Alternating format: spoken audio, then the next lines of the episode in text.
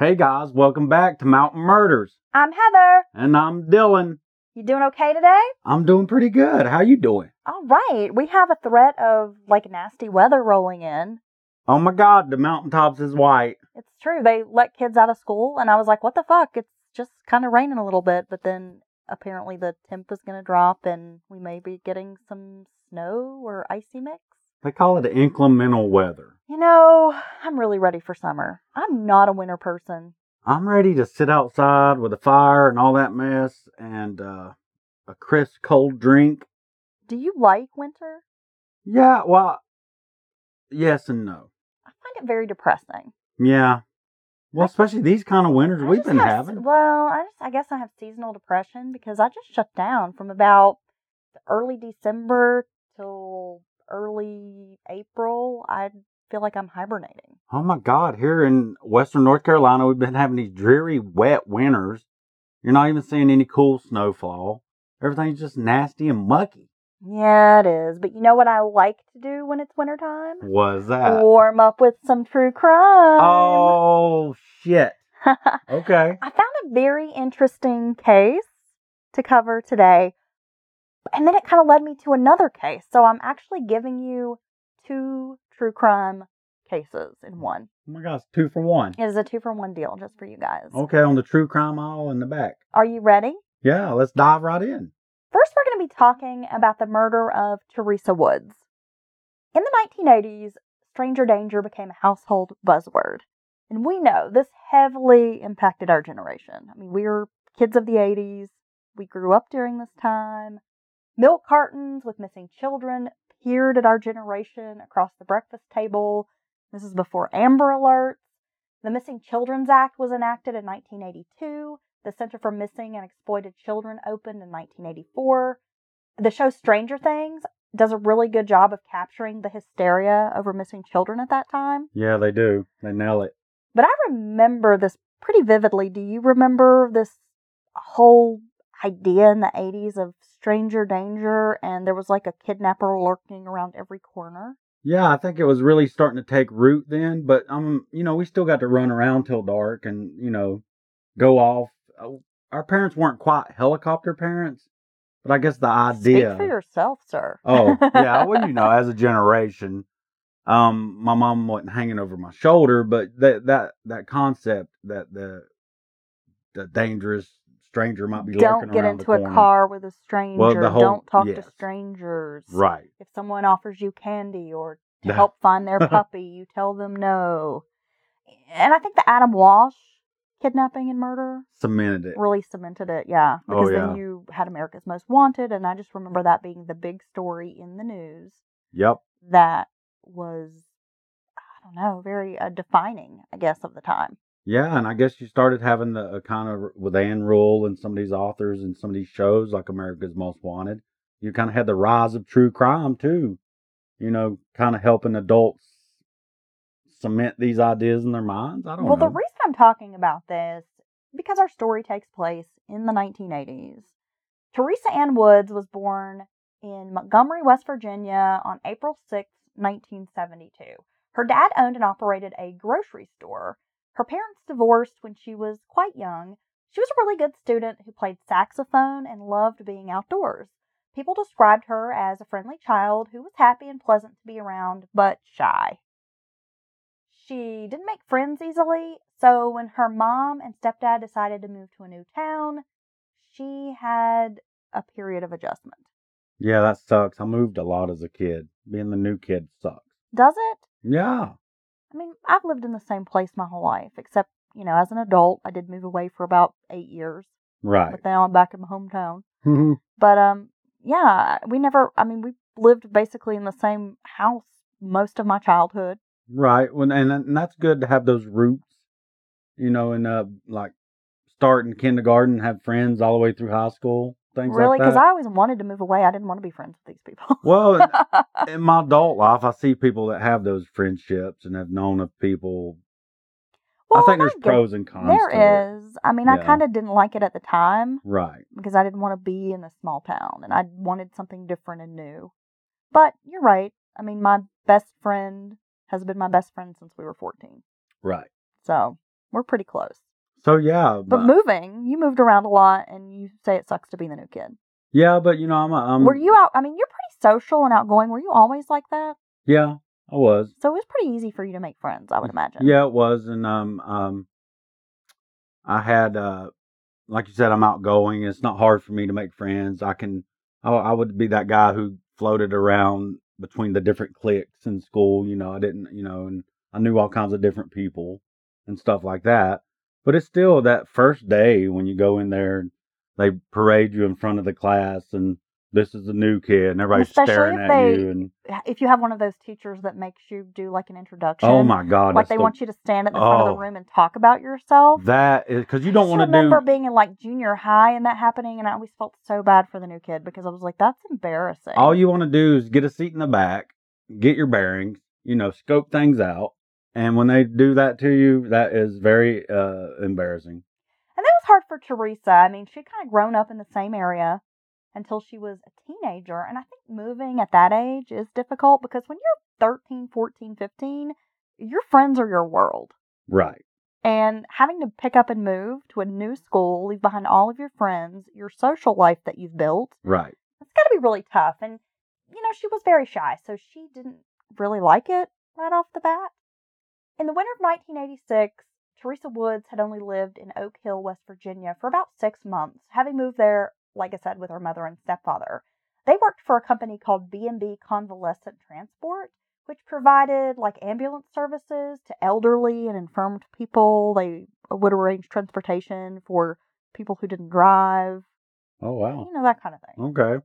especially in rural areas, a lot of times you'll see these almost like ambulance services Right. because they don't have public transportation and the nearest hospital might be some miles away. yeah. so they will offer services like this to help get people where they need to be. They rented a trailer that was, I believe, owned by their employer Well, it's always handy. and it was very close by the office. On February 20th, 1986, 14 year old Teresa, who I should mention, she's a very petite girl. She's maybe 5'3, probably weighed about 90 pounds, redhead. She's a really small girl. She's a student at Collins Middle School and started her day out as usual. Betty, Teresa's mother, drove her and a friend, Angel Skaggs, to school. Nothing seemed unusual about the day. Teresa attended classes, and like every day after school, she walked less than one mile to the office where her parents worked. So on this particular day, her mother was expecting her to walk home from school. Most days, she'd be accompanied by her friend Angel. However, on this day, Angel was carrying a lot of books. Her brother was homesick, so she had to go collect all of his school books, all of his homework. So she didn't meet Teresa after school. She was taking care of that. So the two didn't meet to walk home. Yeah. So normally they meet up, head home, BS a little bit. But it just happens to be the one day that that doesn't happen, Oh my right? gosh. There was a 7-Eleven store by the school, and I saw a map of this little town and you know, it's like the school and then you walk maybe a block around the corner there's a 7-Eleven store, and that's where a lot of kids would hang out after class. After school, the kids who would walk home would pop by the store, maybe get a soda, get a snack, carry on a little bit in the parking lot, chit Oh, yeah. and then make their way home. It's what the kids do. Yeah, so around 3 p.m., people saw Teresa Woods leaning against a pole outside the store, almost as if she was like waiting for someone, just kind of hanging out. She was wearing her school clothes, jeans, a jean jacket. She had on a purple blouse, gray suede ankle boots. She was carrying a pocketbook. Oh, that sounds very 80s. Totally the jeans with the jean jacket. Oh, yeah. That was the look, man. And the uh, Suede suede, ankle ankle, boots. boots. Oh, my God. I had a pair of those when I was a little kid. Me too. Angel showed Just up at the office, but Teresa wasn't with her. I believe Angel's parents owned this convalescent company. Oh, so they would literally walk together Yeah. to where their parents were. Right. Okay. Well, Teresa wasn't with her, and her mom waited several hours hoping that Teresa was going to show up, thinking, okay, well, maybe she's stopped off somewhere. She's bullshitting in the parking lot. I mean, all the things that you kind of think when your kid's not on time. right. Oh, I know that when you let your daughter go to after school activities, you always tell her, like, don't you be bullshitting. no dumb shit. yeah, totally. And she's, I know, Dad. And when you're supposed to be here, you be here, and don't you wander off. And we give our kids those lectures. Yeah, right? but my clock is a little shorter. I instantly freak out. Might be my that is true. I know you did the other day. Yes, if I can't get you by your phone or you don't do exactly what you say and we're doing something outside the normal schedule, but yeah, that's just me. I had one of those moments of panic this weekend, actually. I allowed my daughter, she's 14, to ride with a 17 year old driver, which What? made me a little nervous. What? Well, we had all been hanging out together, and I took the girls to the mall. Oh. And so then I took Bella and Ivy to Ivy's house. Ivy was going to come spend the night with us. Okay. So I let Ivy drive from her house to our house, which is what, maybe six, seven miles? Yeah. Not that far away. No. But I allowed Bella to go in the house with Ivy. No one was home, and then get in the car and drive here. And I was nervous. They live in an apartment building, and although this is Ivy's house, I was nervous about letting these two teenage girls go in this apartment alone, pack a bag, get in the car, and come here. So the whole time I'm like, you text me the minute you leave the house. Yeah. You text me when you get in the car that you're safe. right. You let me know that everything is okay because I'm so worried about some crazy shit, and it's probably because we listen to so much true crime. I think I think that's what d- drives us. So Betty, you know, she's not really thinking much about it until, you know, it's starting to get later on in the evening. Starting to get dark. Still no Teresa. And this is pre cell phone days. So well, it's yeah. not like you can just pick up the phone and say, Where the hell are you?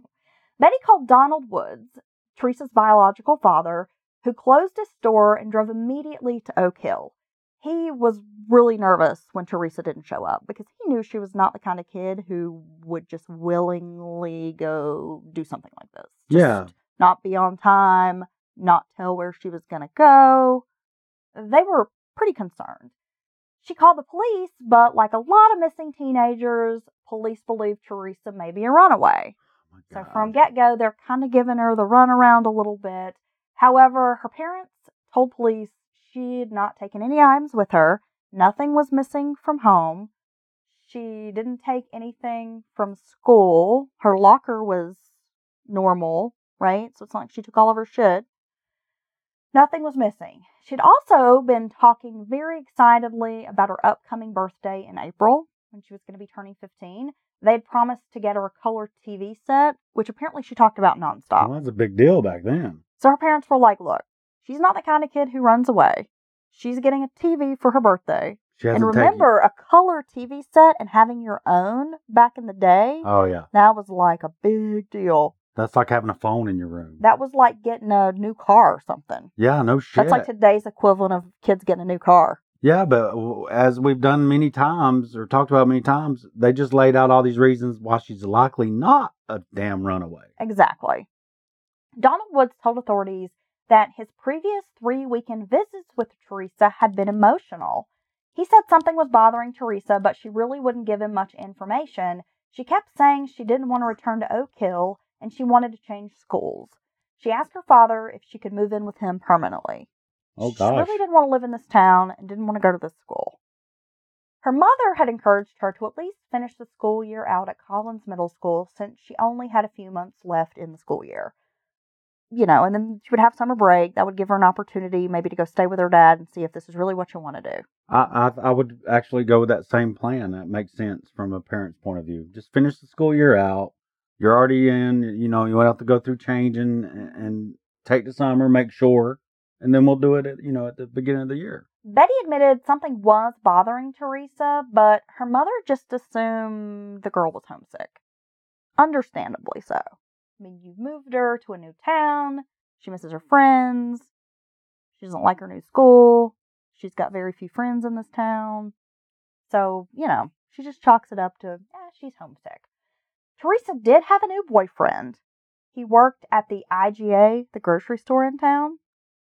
He told Teresa's parents he had not seen nor heard from her on the day that she went missing. Oh, she got a boyfriend. She did have a little boyfriend. Oh my God. And I guess his father said a girl had called the house looking for him, but he didn't know for sure if it was Teresa or like a school friend. Right. Police began to consider she had been abducted.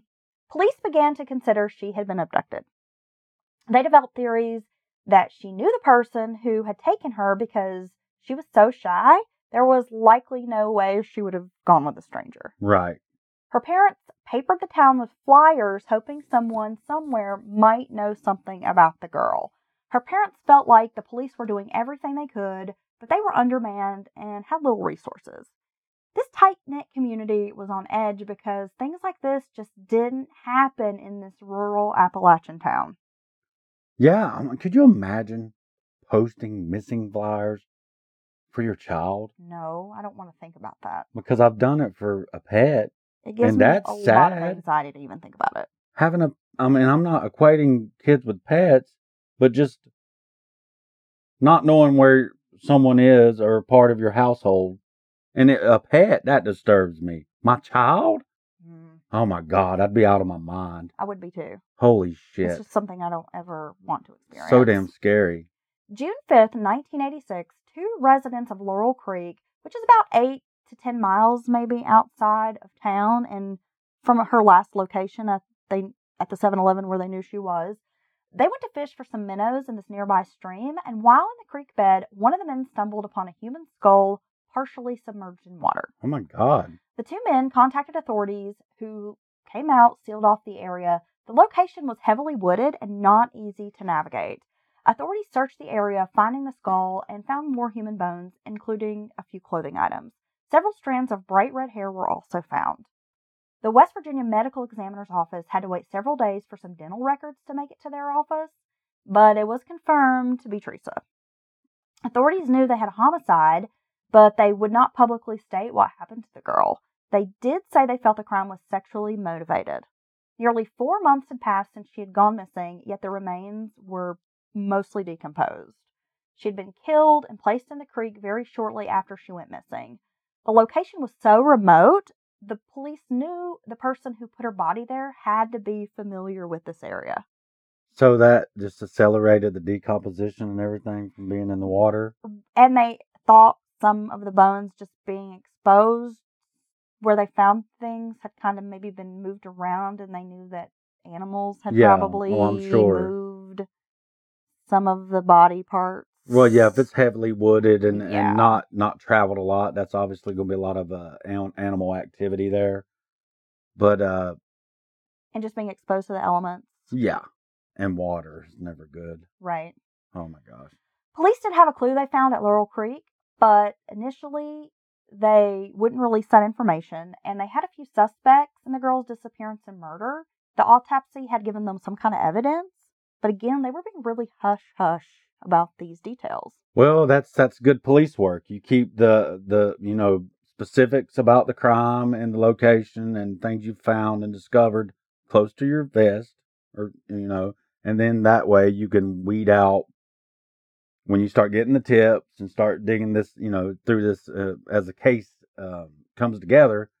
You know, you can uh, you have someone who knows these facts that you've never released. Then you know, there you go. You know, you got someone who's involved. But the investigation seemed to go nowhere, and as of 2019, which was the last updates I could find on the case, the investigation was cold as ever. Unsolved homicides are never totally closed, of course. There's always hope that, you know, something will come out of it. Yeah, there's on the back burner. Her father was interviewed multiple times and stated that he would never give up hope, but sadly, he died in 2014. In interviews, he questioned what his daughter might have done with her life and would he have grandchildren now. Oh, It's really sad. Reading interviews with this man, I mean, he definitely never gave up hope that they would figure out what happened to his daughter. that is so It sad. was really heartbreaking. I mean, it just points out that we talk about all the time the closure and just it, it never makes it okay. And just, but just knowing and getting, knowing what happened or why, I don't know. It's so, it's so, I couldn't even imagine all the emotions. Yeah. That's making me sad. And then he passed away without Without ever ever knowing. knowing what happened to her. Oh my gosh. Oddly enough, I did tell you this was like a two part story. Right. So, oddly enough, another woman in the town named Kathy Carroll, who worked as a finance administrator for the city of Montgomery, had helped print flyers for Teresa Woods Oh, and had been very active in helping her family try to make flyers and get word out. I mean, she was, you know, They're probably really actively searching. Yeah. Was killed herself. Not shortly. I mean, it was pretty shortly after all of this happened. Kathy Carroll was divorcing her husband, Robert Eugene Carroll. On the eve of the final divorce hearing, her daughter, 15 year old Pam, had gotten off the school bus and walked into her house as usual. A masked man was standing in front of her bedroom closet. He had a gun pointing at the girl. Now, at first, the girl thought maybe it was some kind of prank. Like she was like, "Uh, is this a joke?" I mean, what's going on? But soon realized the man had some pantyhose over his face and a towel, and and had his head covered with like a baseball cap. So Oh. he was oh. like trying to disguise himself, and that he was not a jokester. He hit the girl with a pistol, knocking her onto the bed. He taped her up with duct tape, put it on her eyes, mouth, around her head, you know, around her hair, just like wrapping the duct tape around her. The man told her, We're going to have some fun. oh, fuck me. Then he sexually assaulted the girl. Oh, oh my God. Once her pants were off, he duct taped her feet and hands together. Then he asked if her parents were going to be coming home soon and if she had any money. Yeah. Fuck you, dude. I'm not going to cooperate. Oh my, how scary. He told the girl to be quiet when her mom got home at 4:30. Ah. Kathy walked in the home and yelled, "Yoo-hoo, sissy, I'm home." Like she probably does every day. Walked through the house and into Pam's bedroom. She heard her mother say, "Jean, don't do this. Stop, don't do this." Pam tells her mom it's not Jean, but she could hear the man hitting Kathy. Damn. Kathy pleaded with the man, offering him money. I have money. I can take you to my office and get you money. But he took Kathy across the hallway to her bedroom and taped her up as well. Pam could hear noises and a struggle, but she really didn't know what was going on. She's duct taped, she's tied up. At some point, the man came back into her bedroom. Pam asked him when he was going to leave and let her go. He said, after dark, when no one will see me leave. She thought he'd gone and she was starting to sweat, and she sweated enough that she was able to like peel the tape off and free herself. She called out to her mother, but she heard nothing. When she walked in her mother's bedroom, she finds her mother in bed, nude, with powder on her face and body. She had died by strangulation. There was an electrical extension cord used to strangle her mother. My God. Yeah. What a damn ordeal. very upset, obviously. This girl's freaking out and she doesn't know if this guy's still in the house. Hmm. She manages to like climb out a window and go to a neighbor's house and call police. Here's the deal. The Tuesday before the murder, police had been called to the Carroll home because Eugene Carroll had been there. He was under a restraining order for domestic violence and abusing Kathy. Eugene had threatened Kathy many times in front of Pam, including that he would blow up her car with a bomb. So All much so that when Kathy and Pam would go outside in the mornings to get in the car, Kathy would tell her to wait while she cranked the car up What because she was afraid this guy was going to blow up her car. Living in fear. He followed Kathy everywhere. He stalked her every move. On this particular Tuesday, Kathy wasn't home and he had told Pam he would kill her mom. He would be out of town when it happened, saying things like, It'll be my word against yours if you tell people I came here. Well, this guy sounds pretty horrible. In 1985, shortly before this murder had happened, Eugene had taken out money from his company savings plan in the amount that was just under $5,000. It was like $4,919, something like that. He told Kathy on several occasions that he had enough money to have her killed. Well, that's a pretty good chunk back then if you know some asshole who's willing to kill someone, I guess. But there was no way to prove what he did with that cash. In 2005, Eugene was finally arrested for hiring a man named Eddie Queen to murder Kathy. He spent two years in jail awaiting trial, but was acquitted in 2007 due to a lack of evidence. Witnesses had seen Eddie Queen and Eugene together weeks leading up to the murder, including several times on the day of Kathy's murder. They were seen together. Also, Kathy and Pam had a dog that was pretty vicious. It had actually bitten a couple of people. okay. And they were speculating that someone who knew this family had to get control of this dog in order for this hitman to get in the house. or this murderer to get in the Ah, house. Okay. And neighbors were saying how they didn't recall Because the dog was out of seeing the equation. dog for a period. And Pam said when she came home that yeah, the dog normally would be there to greet her, and the dog didn't greet her, so she thought that was very odd. And Pam went on to testify at the trial that she believed Eddie Queen was the man who had tied her up, raped her. And the weird thing is, she was friends with his daughter. So this was not a stranger to her. So is this uh, is this Eugene's daughter that was raped? It's his stepdaughter, He sent sent this monster to this house, allegedly. possibly, Maybe. and she's raped and her mother killed Yes. and brutalized. Yes. Jesus. Okay, I'm pissed now. Two different witnesses came forward and were put on the stand at the trial, claiming that Eugene had offered them money to kill Kathy. Well, there you go. Eddie's murder charge was dropped after Eugene was acquitted, so Kathy's case remains unsolved as well. Wow. So I mean, you got this happening in eighty in the mid eighties, Yes, and then all the way in two thousand five, they finally bring charges against him. right. So some grizzled, you know, or uh, I I always say grizzled. Some investigators digging through cold files figured they put enough together to come at Eugene with the charges, go to the prosecutor, all that, and uh, they tried to get him. They did. And it sounds like he could have been the guy Well, responsible. Again, I mean, I understand Well, I mean, I if can't- there's not enough evidence to prove guilt, right?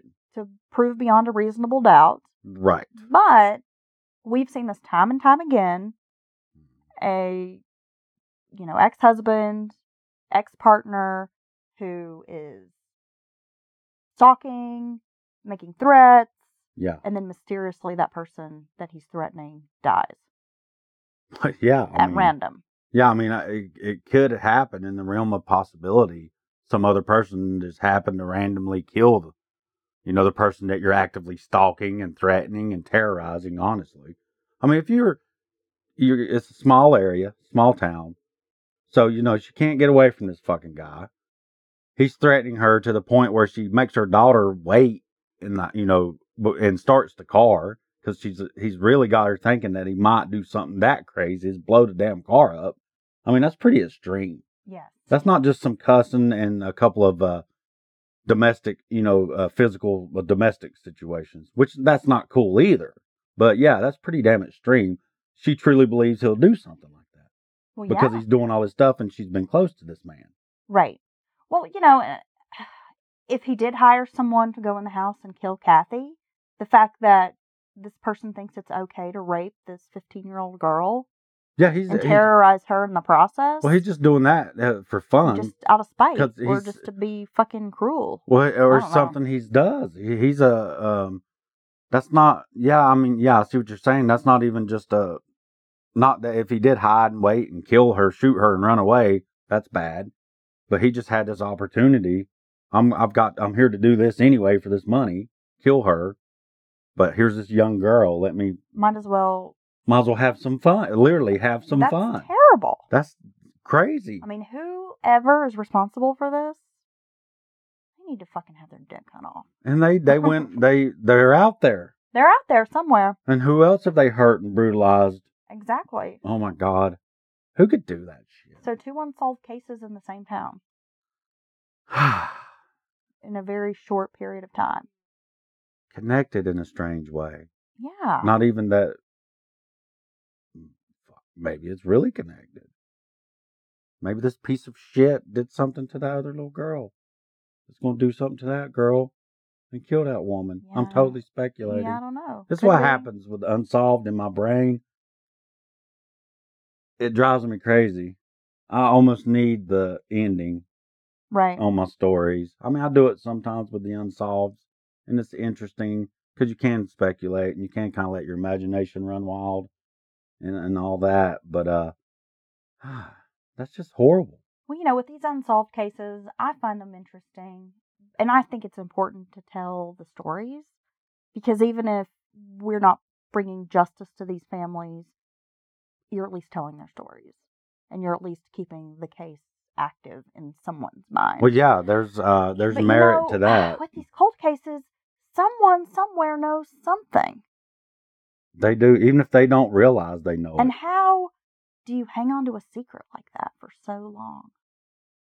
I don't know. Some of the stories we've told of late, people get killed. They help the crazy ass person who killed them go dispose of the body. They do all these things. They know uh, hell help someone kill your damn family member. I mean, it's just I don't get and and and live with it. Yeah, I know. I don't I don't understand it. I don't understand uh, the human mind is just uh, it's amazing in a lot of ways, and it's just but it's scary in a lot of ways too. We're very complicated creatures. Ah, Some of the shit people do. Yeah, it's true. I'm I'm sad and pissed off, and I wish that son of a bitch. I wish I could get my hands on someone like that or catch them doing something like that to a woman or a kid. I would kill them. Okay, Dexter. Well, that's not no Dexter. I'm not. I would. I would kill. I want to have some fun with me, bitch. Some vigilante justice. Oh my God, I could hurt them. Well, you know, around here we have what we call mountain justice. You better. Oh, her. well, that was the story of Theresa Woods and also the murder and unsolved case of Cathy Carroll, And the brutalization of her daughter. both out of West Virginia. Damn. We get some dark stories out of West Virginia. We do. Yeah, we do. We definitely do. Oh But my keep gosh. listening. We're going to have some more true crime cases coming your way. Hopefully, some things you've maybe never heard before. Yeah, I mean, these are two fresh stories I wasn't aware of. that's what you do. All right. You guys have a great afternoon or evening or morning, whatever time of day it is. Bye, y'all. Big Mac, Chicken McNuggets, no, Big Mac and Quarter Pounder with cheese, or filet fish. You'd be doing the same thing if you were at McDonald's because you can choose not just one, but two of your favorites for just six bucks. Tasty Big Mac, crispy 10 piece chicken McNuggets, juicy Quarter Pounder with cheese, or savory filet o fish. Enjoy two of your all time favorites for just six bucks, if you can decide on the two. Prices and participation may vary, cannot be combined with any other offer or combo meal, single item at regular price. I'm enrolling in Medicare soon, and it had me a little confused. Then I found myhealthpolicy.com. With myhealthpolicy.com, I could go online and compare Medicare Advantage plans from some top rated national insurers, including $0 monthly premium plans. I could learn about plans in my area and talk with a licensed insurance agent if needed. MyHealthPolicy.com has made doing my research a whole lot easier. My choice, my Medicare, myhealthpolicy.com.